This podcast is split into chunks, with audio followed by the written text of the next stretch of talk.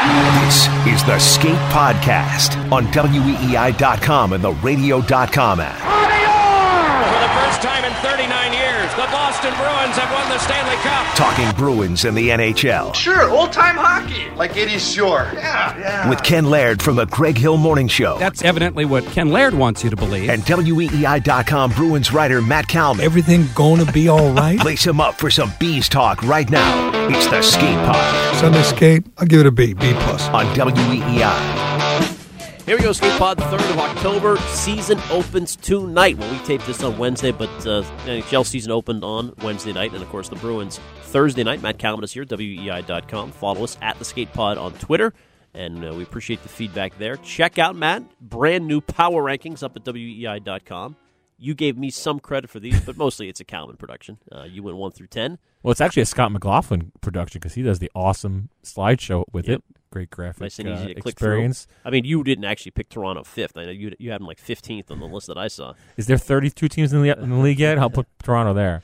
Uh, You know, Bruins third, Tampa one, Blues two, Yeah. Bruins third. Yeah, I read some people that did that also do power rankings saying that St. Louis, as the defending champ, has to be one, but I don't think so. I think the team that set the record uh, for wins last year and is bringing back almost the same team, I think they're still the number Yeah. one team, the team to take down, and I give the Blues credit in, for being number two. I think the Faulk addition, you know, improves them as opposed to the Bruins, and we could talk a little bit about this. That the uh, the Bruins didn't make any moves, whereas the Blues at least went out and swapped an Edmundson for a uh, a Faulk, and they, they cut Maroon out of there. So you know they're they're a little bit improved, but not uh, different than the Bruins for sure. Pete Blackburn's going to join us here in just a moment. Our uh, third member from uh, CBSSports.com with us on Sunday Skate all last year. We'll get his uh, predictions on the season. Before, before we bring Pete on, though, you and I were over there at Media Day uh, over at uh, Warrior Ice in Brighton. And the the takeaways from me as far as the on ice product, obviously everybody talks happy this time of year. That's the, that's the main thing. But Don Sweeney talked about seeing a motivated team. Cam Neely echoed that. Don mentioned he sensed a highly motivated group. Do you agree? And I mean, where do you see that uh, in particular? Well, I saw it just in how they came to camp and, and how camp has gone, not just the preseason games, but more more importantly the practices and how, how hard they're working in practices, the pace of practices. Um, you know, these guys, even though it's a short off season, because you know you're talking about by mid June, even if you're not having surgeries, you got to give your body some time to rest and recover. So now you're getting into July, and then you're going to start working out again. So I'm impressed with, with how they really prepared themselves this, this particular offseason to come and, and have the camp that they've had. I mean, not surprising. They're going to say that whether they are or, or aren't. But Sweeney talked about doing a study of the last five years and mm-hmm. teams and how do you go back to back. This is a team though that's coming off. It, it's like it's a it's a it is a devast, It's a cliche now. It's hangover. It's a devastating Game Seven loss.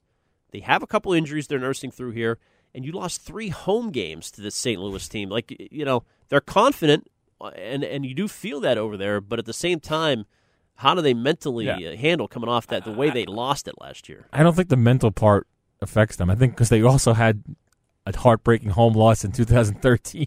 The core of this team has kind of been through that. I don't think that loss sticks with them, and I think for the most part, I'm sure Sweeney's uh, study is right because we've seen, you know, Pittsburgh went back to back. It wasn't that long ago. Uh, Washington's gone deep and and then won the cup. I mean, these teams have gone this way. I think the only factor that maybe hurts the Bruins in this instance is that the core is so much older than maybe those cores were. Yeah, that's the most recent, right? That's the only one that's been able to go on and, and get back there. Um, the funny thing is that the regular seasons were, were, were still pretty damn good. Now, again, there's an injury, you know, bias associated with that as well. The team has to be able to stay healthy, otherwise it it, it's, it skews that, you know. So we're, we understand that, and, and it could be a factor. I don't know yet, and I'm hoping that's not the case, obviously, right? Um, but those teams hit a wall at some point in time. You got to find your way through it. So, you know, it's a little bit of that forward-thinking process that we try and stay in front of as best we can, and react as you go along. know, Crosby, Malkin, that wasn't they weren't nearly as old as Bergeron, Krejci, Char are now. Um, so you just have a lot of older core, and how do you? And not- they and they didn't change much. And they it was- basically stayed intact. right? They stayed said, intact, "We're and it, it was this." such a grind. It wasn't just that they. I don't think the disappointing end of that is the factor here. The factor is a seven game series till June the twelfth, A seven game series to start that. A six game series with Columbus that was as physical as you know playoff series are these days. Yeah. that that took a toll. Chara took a puck in the mouth. Bergeron hurt his groin. All these guys got banged up. They didn't have a lot of time to recover. I don't think Bergeron needs preseason, a lot of preseason games, neither does Krejci, but you still need time with your team to really be up to game speed. We don't know what's going on with some of the other guys, whether, you know, Grzelcyk had an injury earlier in camp. Uh, clearly, they're going to start without Miller, Moore, and Nordstrom, so that's uh, kind of hurts you a little bit. It hurts your depth for sure if you do have now injuries in these games, but that's that's more the, the concern for me than some kind of mental hangover from Game Seven. I don't think I really don't think guys. I've, I've been thinking about it maybe since they came back. Um, you know, once they're asked about it enough times, I don't think they're going to be having any nightmares about the Blues or you know going. Marsh, Marchand's not tossing and turning thinking about his line change. yeah. Well, and and real quick, do you think they're going to surprise us with any tweaks to the way they play? They obviously let uh, Johansson and Acciari go. Yeah. They brought Ritchie in as a bigger guy. We kind of joked about that last Right. week. But they didn't do any soul searching like we need to be this or we need to be that. We need to tweak this no, part I of think our game. I mean they've been pretty transparent that they just want to get the defense more active and more involved, and they want to be better five on five, and that's where the development of, of Grzelcyk and McAvoy and, and even Carlo is going to come in, and that's going to be. We look at it on paper; they haven't improved, except for maybe if you say, well, they didn't have Coyle most of last year, now they have Coyle. That's a, an improvement. But the improvement comes from these young players, and now it's, that doesn't just mean the the prospects. It means the guy, the young guys, the 22 year old Charlie McAvoy, who feels like he's been here a thousand years, but still a young guy learning learning the ropes here. These guys take the next step, become different players. That's like having an addition. I like how we play. I, I, I think that we're a team that can that can match up in every different situation. Uh, we can take it in the alley at periods of time. We can also try and score at periods of time. We've got really skilled players.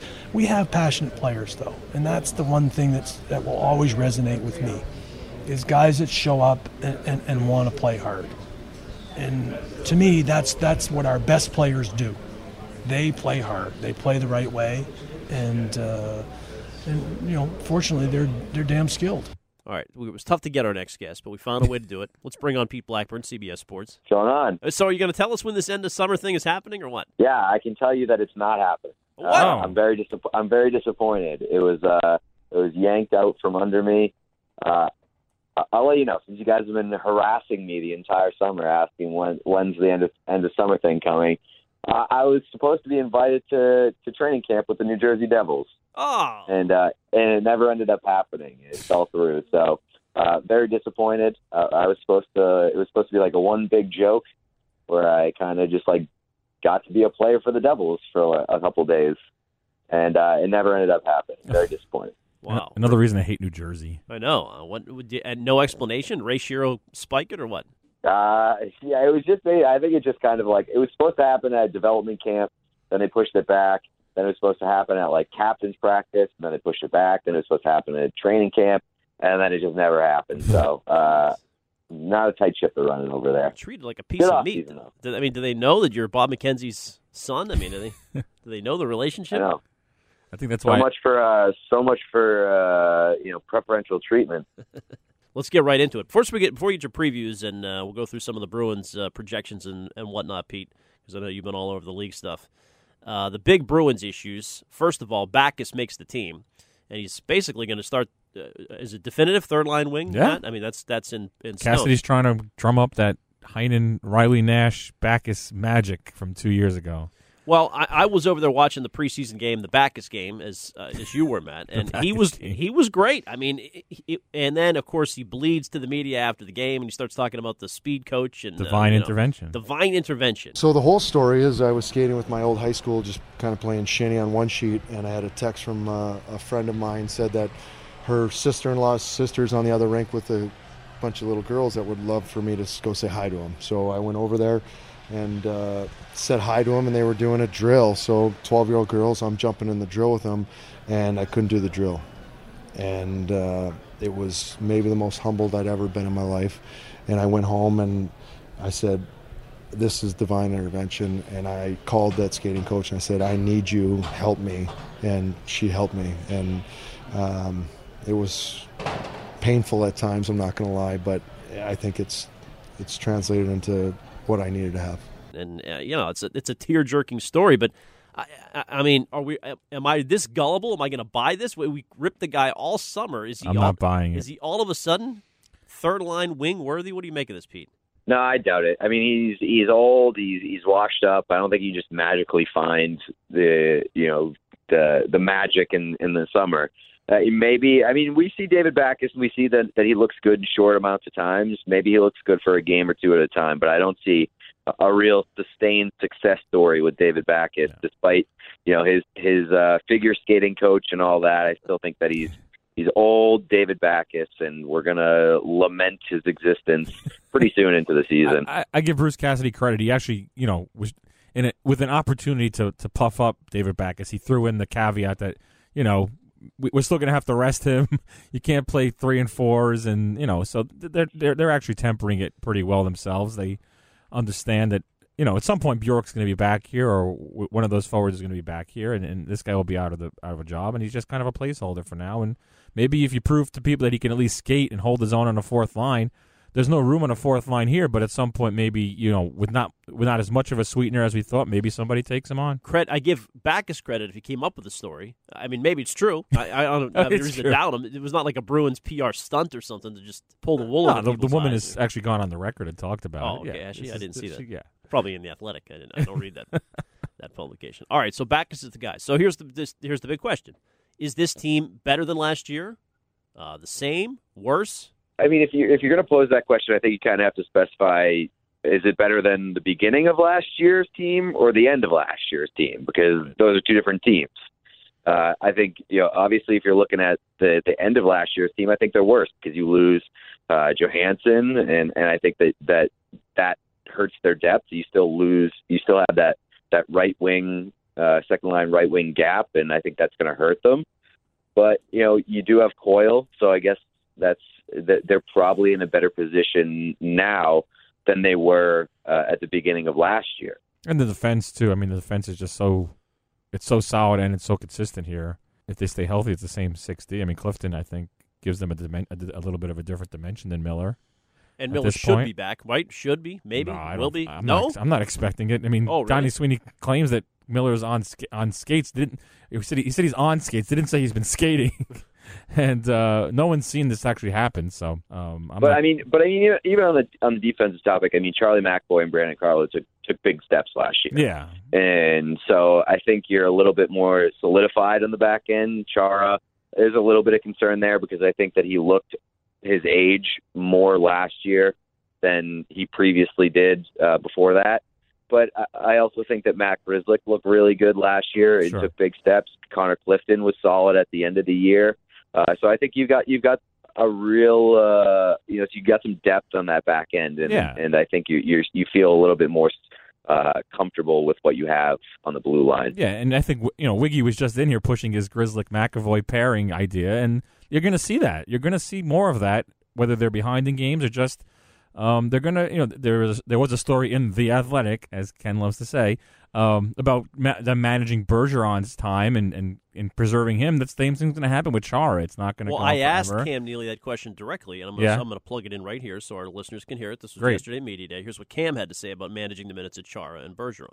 Cam, with Chara and Bergeron, is there any thought to limiting their difficult minutes within a game, uh, fewer defensive zone starts or things Well, like that? Well it's already that's already happened with Patrice over over the last couple of years. Uh, he gets um, more offensive zone starts than he did probably you know in the, in the previous years because he plays so well defensively. But we're you know because of our depth, especially down the middle, as I mentioned earlier, we're able to get guys that are good on faceoffs in the D zone. Um, hopefully, you know we start with the puck, and then and then you know you got to go 200 feet to score. Um, but it's you know it's obviously going to depend on, on what's happening during that particular game. If they can reduce minutes, um, obviously if you're chasing the score, you're not going to be able to reduce as much as you'd like.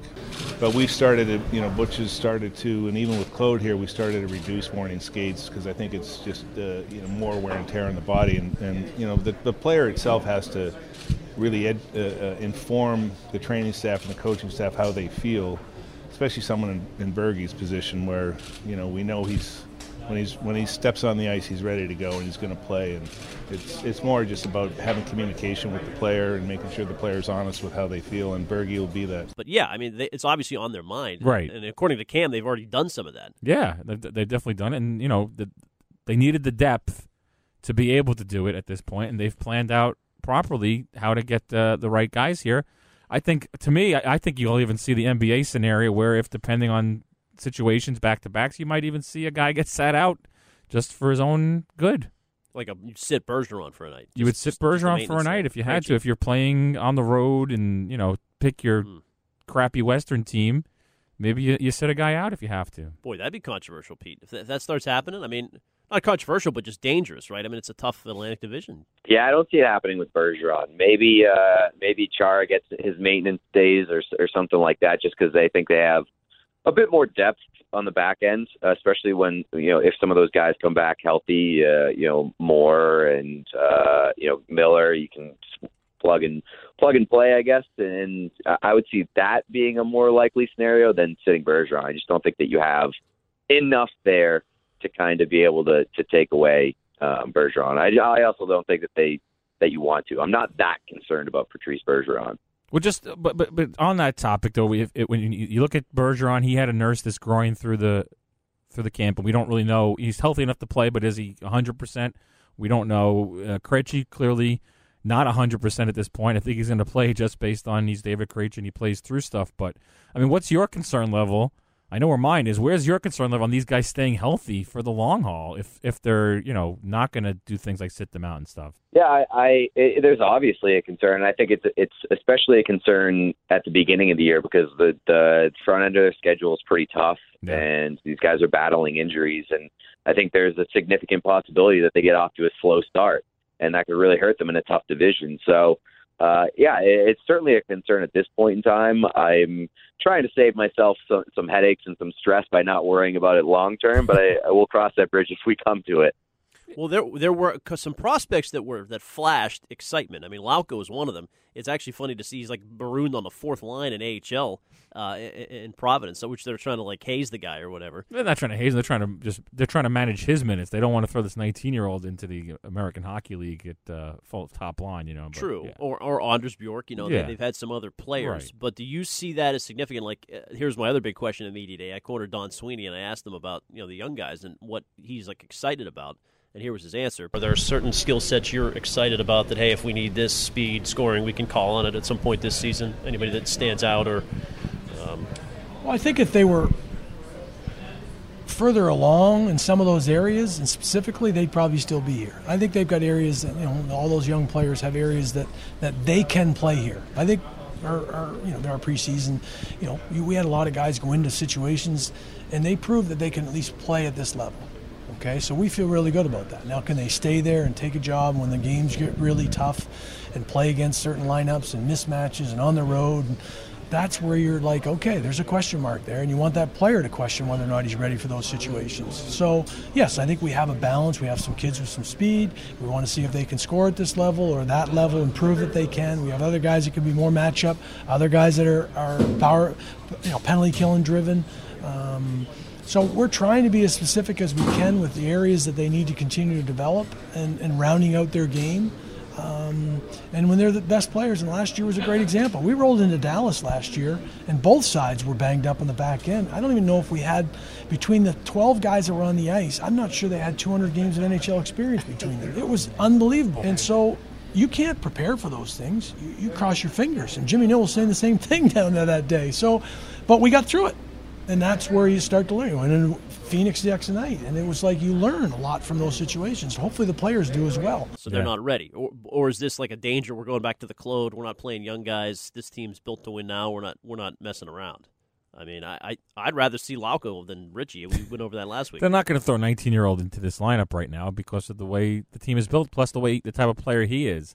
If he was just, uh, you know, if he was a super high end Tyler Seguin type, yeah, you put put him in there. This kid's going to be more of a middle six uh, guy. He's going to have to play with physicality. He's going to have to be a bit of an agitator, and uh, he needs more seasoning to get that done. Well, you have a season to season him for the playoffs. I mean, that's what I'm saying. Like by by the time the postseason comes around, hopefully these guys are ready to go. It could be by February or March, you know, depending on how they they grow, but not to start the season. they've done a decent job of finding these uh, bottom of the roster players in in free agency and and things like that. Like, Right. I- I'm willing to give Ritchie a chance because of of what happened with with uh, with Chris Wagner last year. I mean, I, I bet a lot. If you go back and and you know look at the archives, I'm sure there were a lot of similar takes about Chris Wagner heading into the season, where it's like, why don't you And- give one of the the- young guys right. a shot? He- And Nordstrom. Chris Wagner has limited upside. Yeah, but Chris Wagner was great for this team last right, year. exactly. And and I put Par Lindholm in that more in that uh, realm than even Ritchie because we know Lindholm can be a bottom six forward. He's a penalty killer, which uh, Sweeney and Cassidy love,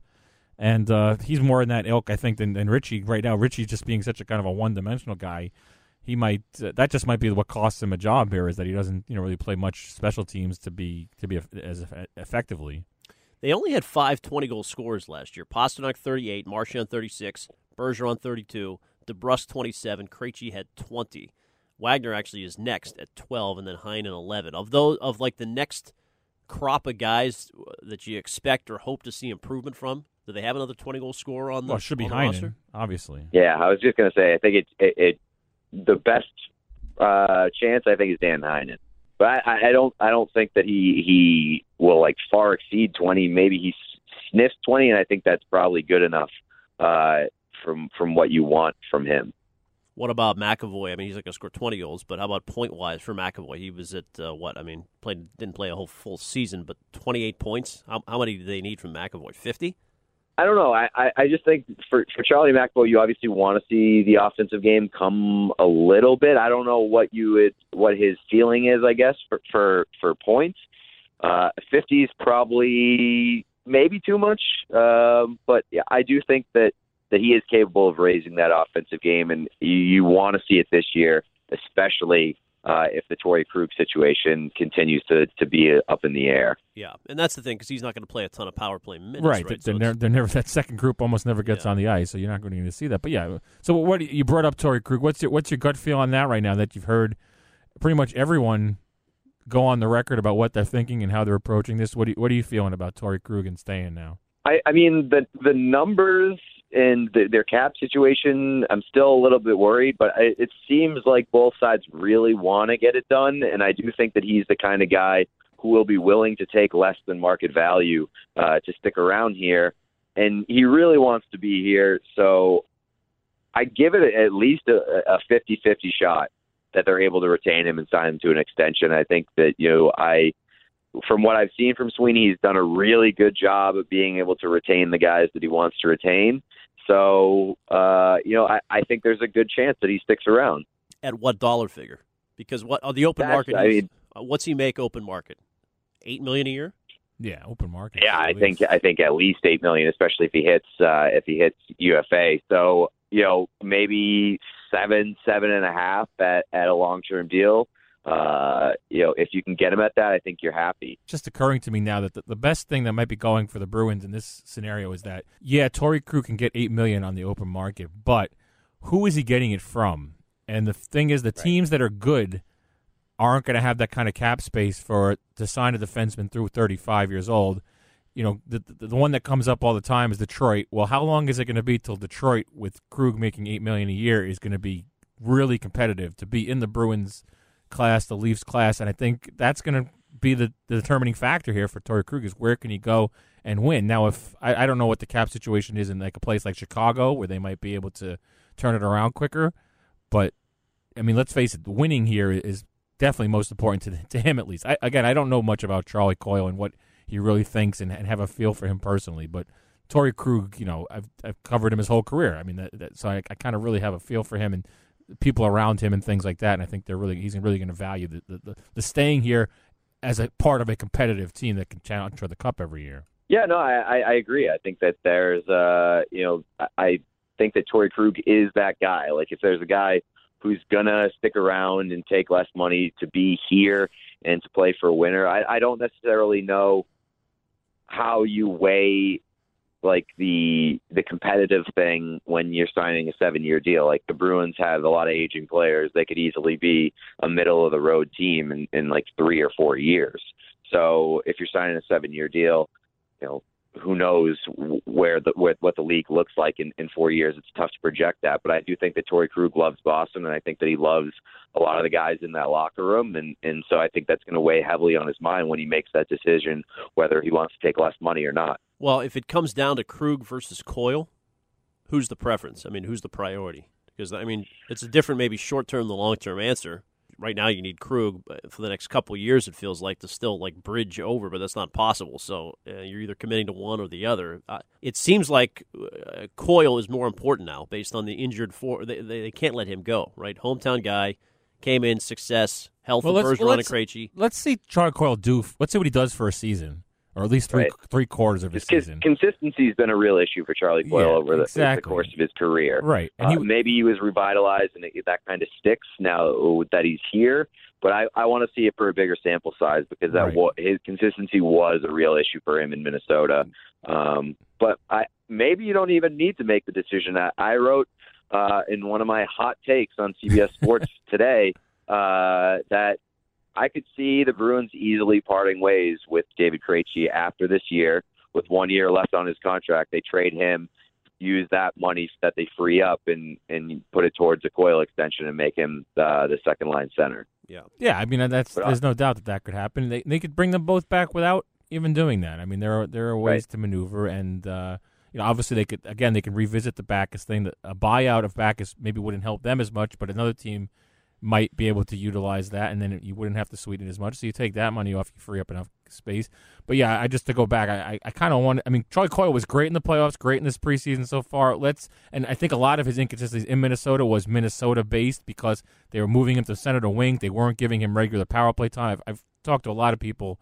Uh, in Minnesota, about the fact that he was kind of jerked around. There's, there's been a few guys that have been jerked around over there, the guys that they wound up trading. But let's just see how he handles this over a course of a season, and maybe he takes the job from Krejci. Maybe at some point he is is the better option to be to get more minutes and be that second line center, and then that you know really creates flexibility. But let's let's see him. Let's have him prove something first. Yeah. Well, of course, uh, you know, as you guys pointed out, Johansson's not here, so that was that was also a big factor in his success. So who knows what he does with Ritchie and and you know Backes? God, you know, God. I mean, it's actually, I mean, would actually be a miracle if he's what we saw in the playoffs, based on that, that combination. All right, so order of finish. Uh, I believe you went true honk and picked the Bruins, Matt, to win the Atlantic, right? Or- Yeah. Well, you've got them winning the East. I don't know about. I do not have them winning the East. I have them winning the Atlantic. Oh, and then I have Pittsburgh, my Stanley my Stan- my Stanley Cup finalist, which is Uh, unbelievable. We'll get back to that in a second. Yeah, But, um, crazy tough. But the point is, I think that Tampa Bay learned something last year. It's like don't kill yourselves to set records and win divisions.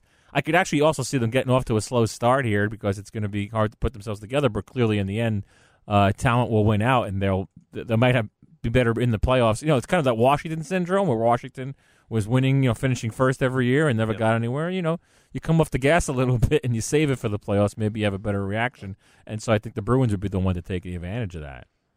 What's your order of finish in the Atlantic, Pete? What have you predicted this yet? Uh, yeah, I have I have Tampa first.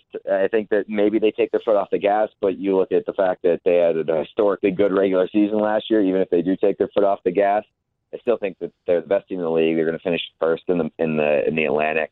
I have Toronto second. Uh, I- think that you look at at the what the Bruins have at the beginning of their schedule, and and I think that a slow start could really hurt them, and Toronto jumps them in the in the standings, and I think uh, the Bruins finish third. And then I have uh, I think Florida and Montreal make the playoffs behind uh, Wow. them. So I, I'm picking five teams out of the out of the Atlantic to make the playoffs this year. Yeah, that's my top four. I don't see Montreal making the playoffs, but anyway, what, Matt, what was your order of finish? You remember?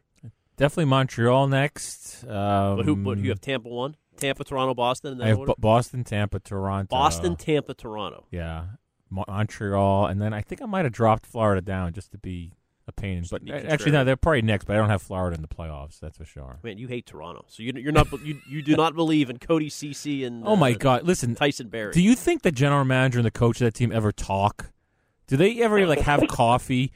The guy signs Jason Spezza, and tonight, opening night, last night when you're hearing this, he's scratching Jason Spezza. I mean, can you guys can they agree on anything? Those guys? veteran presence? Oh my God! Uh, I don't know. To what? Yeah, Toronto, Pete. Would you sense like a great regular season or a dumpster fire? Just a total. it started off with drama with this Matthews stuff. I think I mean I think, I think it's gonna be a little bit of a roller coaster. It always is up there, but I, I like their team this year. I, I think that you know obviously they still have some concerns on on the back end, and especially on the right side. But I, I think relative to what it was last year, they might be in a better situation. I, think Tyson Barrie is, really strong. I, I think that that was a, a nice little deal for them, even if he's he's only there for for one year.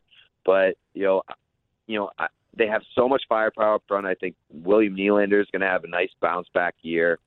They're still an extremely dangerous team. So uh, second in the in the Atlantic is is where I'm putting them. I, I just think that they're sort of have more explosiveness to them than the Bruins do, and that that might uh, you know might put them over the top in terms of securing home ice.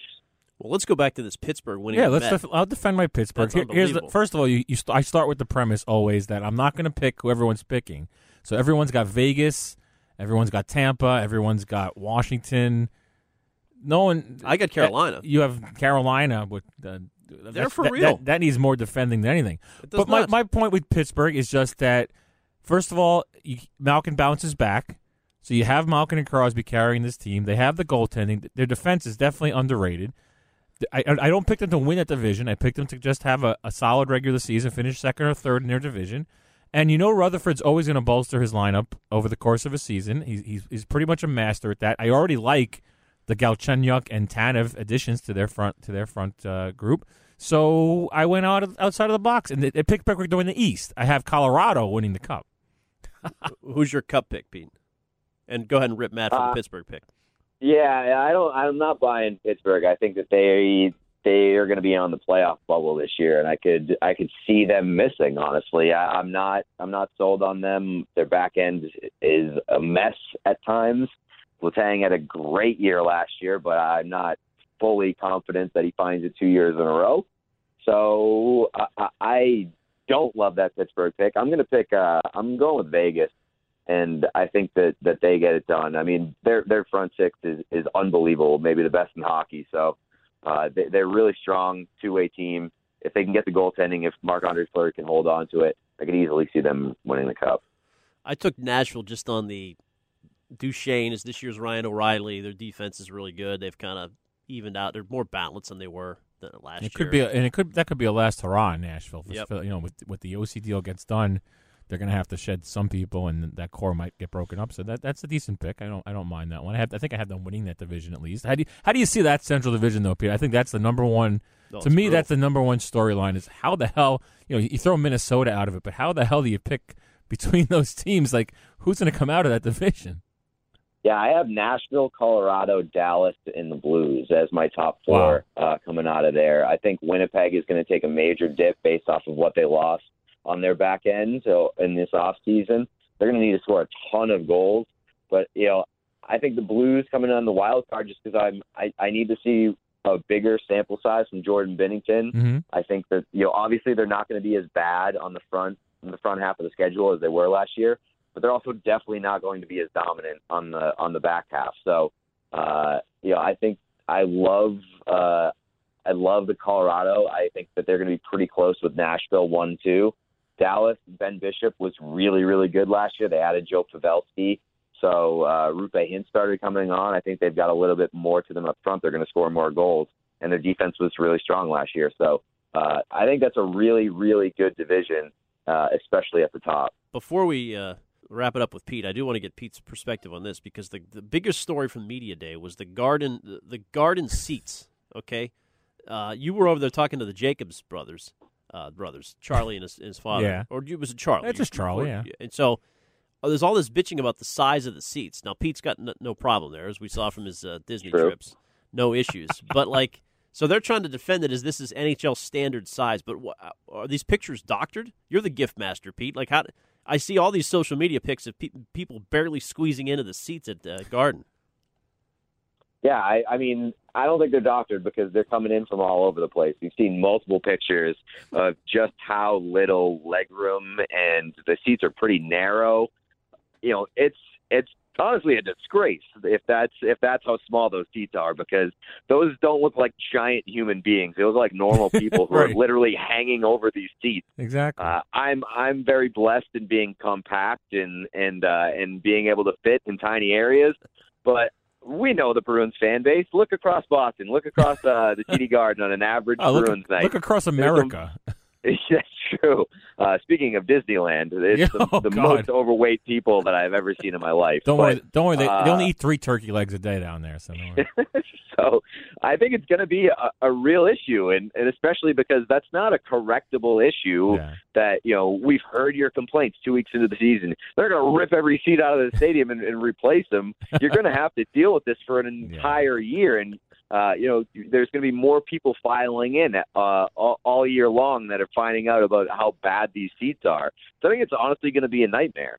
It's not going to be a nightmare because what happens is, and the one thing Charlie did say correctly was that this is kind of standard. Now, I don't know if he's saying that the league gives an edict that this is how big the seat's going to be, but this is what the uh, trends in the arena building has become. And I see it at baseball games that I go to. There's just no leg room, and they don't really care because if you read the New York Times article, they don't care if there's anyone in the stands as far as fans wearing sitting in regular seats. As long as their regional TV money is rolling in and they're selling enough luxury suites and bar standing room spots, that's where they make all their money now. So they don't care how many seats they squeeze in and how little leg room you have. And you know, if pe- the only way it would ever change is if people stop going, and I can guarantee you this, you know, fake, somewhat fake sellout streak the Bruins have had for the last twelve years is going to continue, and people are going to go and they're going to tweet funny pictures, but they're still going to go to the damn games, and that's all that matters. I suppose. I, I I'm less bothered by the, the leg room than how narrow those seats look because Yeah. the worst thing in the world is just having people spill over into your personal space Yeah. and just like rubbing shoulders in the middle of the game. And it's if that's the case, I mean, I will say the uh, the balcony seats look like they have a little bit more room and uh, and luxury to them, which goes to prove.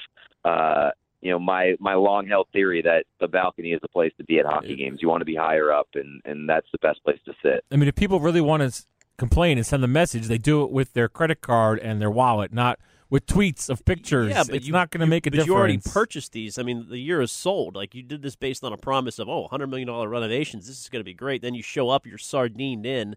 They're going to be the. I mean, coming off It's- a game seven of the Cup Finals, this will be the biggest income story for the whole inequality. year. As long as the people standing in these new clubs and not even watching the game and drinking, you know, eighteen dollar martinis are happy. That's all anyone cares about. I mean, that's that's the world we live in. That's just that's not just sports arenas. That's everything. I think uh, one of the one of the least they talked about things, which is surprising about this story, is that they started doing this uh, last year during the playoffs. They started doing it like uh, I think in the Eastern Conference Final or the Stanley Cup Final. Like they were just sneaking in extra seats so that they could sell more tickets right. during the playoffs. All right, Pete, great stuff. We know you're a CBS uh, warrior, of course, CBSSports.com.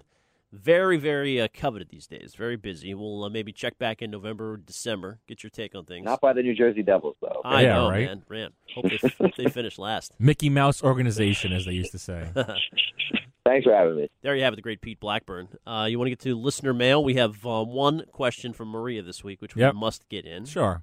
I I kind of pondered her question already. Yeah. You can, you can read it out loud. And I talked one on one yesterday with Jaro Halak, so I want to get my question to Jaro in Okay. to answer her question. Sure.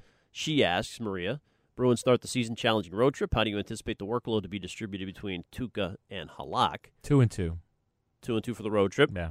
And on the season, I mean, this is what I asked, uh, you know, Jaro. This Yeah. is becoming the trend. The timeshare you guys had last year is kind of a blueprint around the league. Do you see other teams going that way, where it's almost very few guys are going sixty plus games anymore? Uh, no, I think I think it's uh, I think it's a trend around around the league that um, teams want to have uh, goalies that can uh, share the net or uh, go you know whatever 45 and or 55 uh, whatever it is. Um, so uh, it's it worked last year, and uh, you know, uh, like I said, I, I'm just I just want I just want to help the guys uh, whenever I can and whenever I get a chance, and I'm pretty sure they'll do the same. And you know, he gives you the standard answer there, but yeah, they're they're going to timeshare as they did Yeah. last year, right? There's no That's why he's here. there. I mean, we can never figure out why would this guy who can be a number one in the league sign here, and that's why because they they promised him this ice time. And I mean, let's not get into this. You know how long Tuukka's rope is or whatever. Ooh, people want to say, but How long's the leash? you know we saw last year when when Halak was out playing him, he, he he got more time, and you know we'll see how the season plays out. There's no there's no fortune telling here, but would you be absolutely shell shocked if by this time in April Halak was going to be opening the playoffs? Would you be completely awestruck?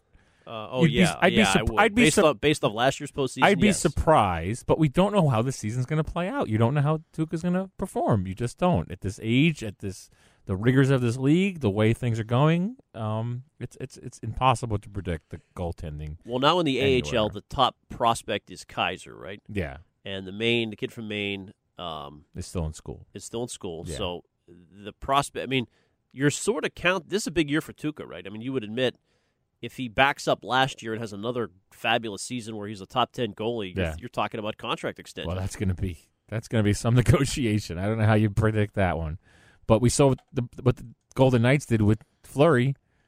Um, they didn't seem too scared off by uh, any kind of injury history or performance drop off. So it'll be interesting to see how that one goes. But let's let's see what Tuukka does first. You know. Uh, I want to ask you this question. It's not from a listener, but the what, what the cap maneuverability where they used Yeah. uh, Kuhlman and Let's Clifton. let's and, really bore our listeners. well, I mean, what's so what? It's Listen, just it's all paper uh, moves. I, I'll say it. Yeah, it's paper moves. Um, fortune cookie on a napkin. Answer is you need to exceed the cap by as much as you can to max. Or, or no, you need to be as close to the cap as you can, so that when you go over the cap, you can you have more space. So you add, and and that's why with Clifton and Kuhlman, they don't require waivers. You're able to send them down and bring up Vaakanainen, who has bonuses in his entry level contract. That pushes it up. I believe. I'm sure some capologists will listen and correct me. I hope they did because I'd love more people to explain this. It's this is the only sport where people, a lot of people that are a lot more famous than me, don't know what the hell they're talking about when it comes to this. I've at least tried to read the CBA, read some of the cap friendly helpers, and I got a, a decent grasp of what this is all about. You see teams do it all the time. Uh, the Leafs had to do it. I think they kept this Liljegren guy for that purpose. Um, but Kuhlman and Clifton practiced on Wednesday, left for Dallas with the team. Vaakanainen with the P Bruins. Don't And- worry. And Kuhlman, by Don't the get in a way, panic. Kuhlman is going to start with Krejci. Yeah. provided Krejci starts. Right. If not, is Lindholm going to actually be the second Yes, center? The I think they'll do that because they want to keep the lines balanced. Now, I, I kind of it was a small group of uh, media on Wednesday with Bruce Cassidy. It was only like four or five of us, and I kind of wanted to make the joke of Bruce to say, "How long until you change your lines?" Well, even he night? said, well, he But said at the podium, happen. Yeah, he promised that Pastrnak was going to play with right. Krejci. You're going to see plenty of changing. I mean, yeah, I think if Krejci was out on Thursday night, you would see Lindholm in that spot just so we can keep Coyle with Heinen. That would be like a pair. Uh, you know, obviously the top line would be together. But let's face it, uh, Bruce Cassidy would take like three shifts before he would change that if he didn't like it. So it, it's it's fluid. Jakub Zboril stayed up a little extra. Yeah. Is that a sign they like him and he's the next man up ahead of even Urho? I think if a left, or, uh, depending, it might depend on a left or a right, but yeah, I think they liked him. And you know, people want to knock him. He's not. He's probably again a guy. We've seen so many of these guys that are penalized for where they're drafted. It's not his fault where he was drafted. He, he's come a long way. He's a solid, you know, def- defensive defenseman. Maybe with the little offensive spark if he gets the confidence, but they trust him. I think to play at least third pair minutes if they need it. And you know, we saw last year they needed that by November. They needed to get down to their fourth and fifth guys. So, um, what do you think their plan is with Bjork? I mean, do they have a target date of like a month, or just he's going to be there until get, they need some, somebody? get some games, get get get that scoring touch, get the finish. Because he's, he's he the first winger score. up, right? I mean, that's that's it's not fir- well. It's not no. It's he's not the first winger up if they need like a fourth liner. You know, if they need somebody for bottom six, it'd be Trent Frederic or you know someone like that. Yeah. Um, you, you have like thirty days on the waivers. You could call up even like a Brendan Gaunce or somebody if you needed a bottom six guy. Um, but yeah, when when they if they need scoring, and that might even just mean bumping Kuhlman down to the bottom six and putting Bjork with Krejci or whatever at that point. They want to see him score, and it's not you know it's not about creating the chances. He can do that. They want to see him finish. They want to see him you know kind of learn those types of things, and, and clearly just you know clean up some other parts of his game. So there's, no target date, and they definitely you know, it's not just going to be judged on how he's doing things. They're going to look for production from him, and he should go down there and produce in the, the way he did uh, in the rookie camp. Where how many times have I seen guys that are supposed to be heads and shoulders above a lot of the guys in these rookie camps, the development camps, and they don't do it? And this guy went out there and he was, you know, probably one of the top four or five players in the whole rookie camp that uh, the rookie tournament. So he's he's proved himself. I mean, he had a great preseason. Great, you know, now go out and do it. Well, um, go out and do it. Now, last year they didn't have a great start. The Capitals uh, beat down in Game One is is memorable. Of course, then when you look back on the season, they had the the bonding trip, and everybody talks about how great it was, uh, and they came Yeah. together. But you know that got lost. But just in terms of the first four games, by the time we talk next, they'll have three games in. Dallas, good team Thursday night. Arizona, surprising team from last year on Saturday night, and Vegas, maybe the uh, Western favorite Yep. on Tuesday night. Uh, late night games. See if you stay up for it. And then, of course, we'll be talking the day of the Colorado game. Uh, I mean, if they go, you know, two and one, you're thrilled, If you right? get- if you- exactly. If you get four points out of this thing, you know. Tough start. And then the home games to begin are Jersey, Pete's favorite, Anaheim, and then the, the first matchup with. Maybe they're waiting to put Pete into the into that game. Good point. good point. Hughes didn't look that good to me. Uh, that game we saw. Mark, do you have any like dramatic predictions to uh, end us on here? Anything you uh, foresee that nobody else is? First of all, the media uh, press box is not open either, so I mean you're going to be freaking losing your mind if you and Haggerty are sitting together uh, as close as, as you were the other night. Exactly. It's unbelievable how tight they.